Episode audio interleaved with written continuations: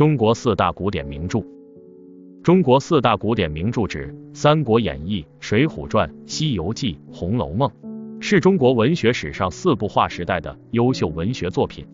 这四部伟大的长篇小说，不仅在中国古典文学名著宝库中占据着最为显赫的地位，在世界文学之林中，亦代表着中华民族有史以来的最高文学成就。自问世以来，即受到广大人民群众的真心热爱。其思想性、艺术性均受到古往今来各国文学家、艺术家、学者、史学家的高度评价与赞扬。其精彩篇章至今仍是大、中、小学课堂中的经典教材，成为每一位华夏子孙最为耳熟能详的珍贵文学遗产。《红楼梦》作者曹雪芹，清代小说家，名彻，字梦阮，雪芹是其号。《红楼梦》也叫《石头记》《金玉缘》，长篇小说共一百二十回。一般认为前八十回是曹雪芹所作，后四十回是高鹗所续。小说以贾宝玉、林黛玉和薛宝钗的爱情悲剧为主线，描述了贾府从繁盛到衰败的过程中，贾宝玉和一群红楼女子的悲剧命运，广泛的反映了封建社会生活和历史趋势。这部小说规模宏大，包罗万象，结构严谨，语言优美生动，塑造了众多的典型艺术形象，成为中国古典小说的艺术巅峰。人称《红楼梦》内蕴着一个时代的历史容量，是封建末世的百科全书。全书的结构新颖而奇巧，开篇就用了五个回目，以神话故事、假与村言掩去内容的实质，将作品置入扑朔迷离的雾色之中，而改借用真假观念，拖延梦幻世界，使得整部小说按着这一以假喻真的结构铺陈发展，最后营造出一个生活世界。在《红楼梦》中，除却著名的金陵十二钗。其他有名有姓的人物就有四百多个，这众多的人物如过江之鲫，纷繁多姿，个性鲜明，生气勃勃，绝无重复，囊括了世间各色人形。即便在同一个人的塑造上，也是一人千面，令人叫绝。《红楼梦》内容的浩大，不同的人赋予它不同的主题。总之，仁者见仁，智者见智。正如鲁迅所说：“单是命意，就因读者的眼光而有种种。”经学家看见义，道学家看见淫，才子看见缠绵，革命家看见排满，流言家看见宫闱秘事。在我眼下的宝玉，却看见他看见许多死亡。一如王蒙所说，他自成一个宇宙，一个世界，既丰富又复杂，既深邃又玄秘，既真实生动又意味无穷。一部《红楼梦》，说不尽，道不完，真可谓千古奇书。《红楼梦》在中国古代小说名著中声名最著，流传最广。读者最多，刊刻出版最为繁复。这部古典名著问世以来，评家风起，评说纷纭，理所当然形成一门显学——红学。人们还在不断的出版《红楼梦》，阅读《红楼梦》，研究《红楼梦》，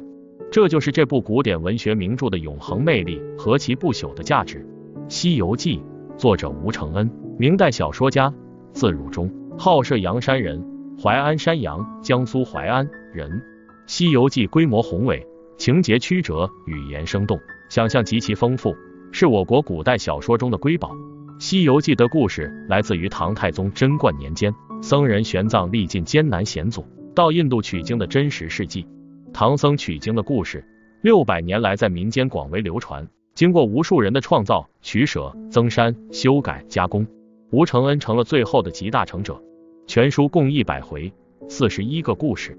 有人赞誉道：“《西游记》一书自始至终皆言诚意正心之要，明心至善之学，并无半字涉于仙佛邪淫之事。”或问《西游记》果为何书？曰：实是一部奇书，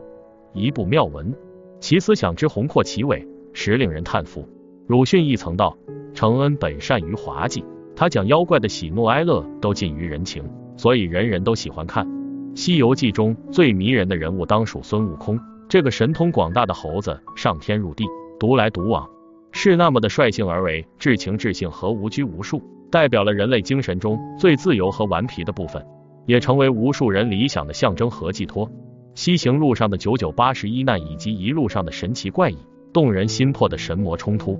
反映了取经过程中遭受的磨难和极致的艰辛。真经已成了成功和目标的象征，人们关注着八十一难得过程。是因为这一系列的磨折与历经磨难，终成正果的中国式心灵开始了共同的脉动。《水浒传》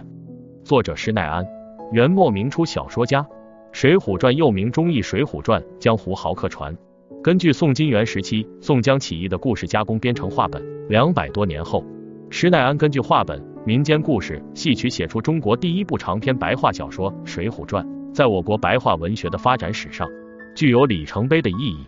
水浒传》对封建社会的一切几乎都有涉及，衣补星象、勾栏瓦舍、吹拉弹唱等等，为我们提供了一幅北宋时期社会生活各方面的风俗画卷。清代著名小说理论家金圣叹说：“别的书看过一遍即休，独有《水浒传》只是百看不厌。”施耐庵在《水浒传》中塑造了一批笑聚江湖、仗义行侠的绿林好汉的独特性格和个人被逼上梁山的成长道路。一百零八个英雄好汉。每人有每人的语言，通过这些语言，人物的迥异性格被刻画的惟妙惟肖，栩栩如生。李逵的心粗胆大，率直忠诚；鲁达的粗中有细，仗义刚正；武松的勇武利落，心思精细；林冲的忍让，宋江的谦恭；吴用的足智多谋。通过他们的语言，无不让人如见其人，如闻其声。全书大故事套小故事，长篇中蕴含短篇，至今仍然影响着众多文艺作品。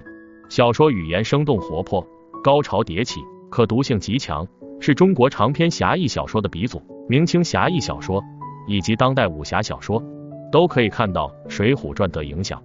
除了对文学的影响，《水浒传》的故事和人物摄入了许多艺术领域。五百年来，各门类艺术家永远怀着狂热的心境，对《水浒传》进行着一次次再创造。曲艺、戏剧、电影。电视、绘画、雕塑已成为我们文化生活中巨大的内容。《三国演义》作者罗贯中，元末明初小说家、戏曲家，名本，字贯中，杭州人，祖籍太原。《三国演义》原名《三国志通俗演义》，也称《三国志演义》，是我国第一部章回小说，也是我国最有代表性的长篇历史演义小说。《三国演义》以三国时期魏、蜀、吴三国相互斗争为主要题材。将三国历史、杂记、趣闻轶事、野史小说和民间传说等丰富资料，经融合裁剪，重新创造，撰成了规模宏大、充满谋略和智慧的长篇历史小说《三国演义》。这本奇书七分真实，三分虚构，生动地再现了从东汉灵帝中平元年直至晋武帝太康元年吴王为止近一个世纪一百八十四至两百八十年间发生的重大历史事件。作品构思之雄伟，活动场面之广阔，人物形象之鲜明，艺术水准之高，在世界古典小说中均无以伦比。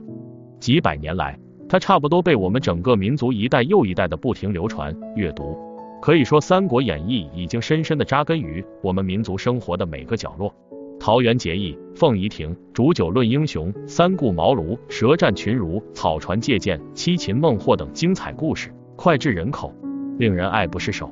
三国可以治国，可以明事，可以修身，可以知兵法，可以知仁义，可以经商，可以体道，可以学诗作赋，可以善变，可以明历史之潮流。一部三国，可谓囊括万千，精义深奥。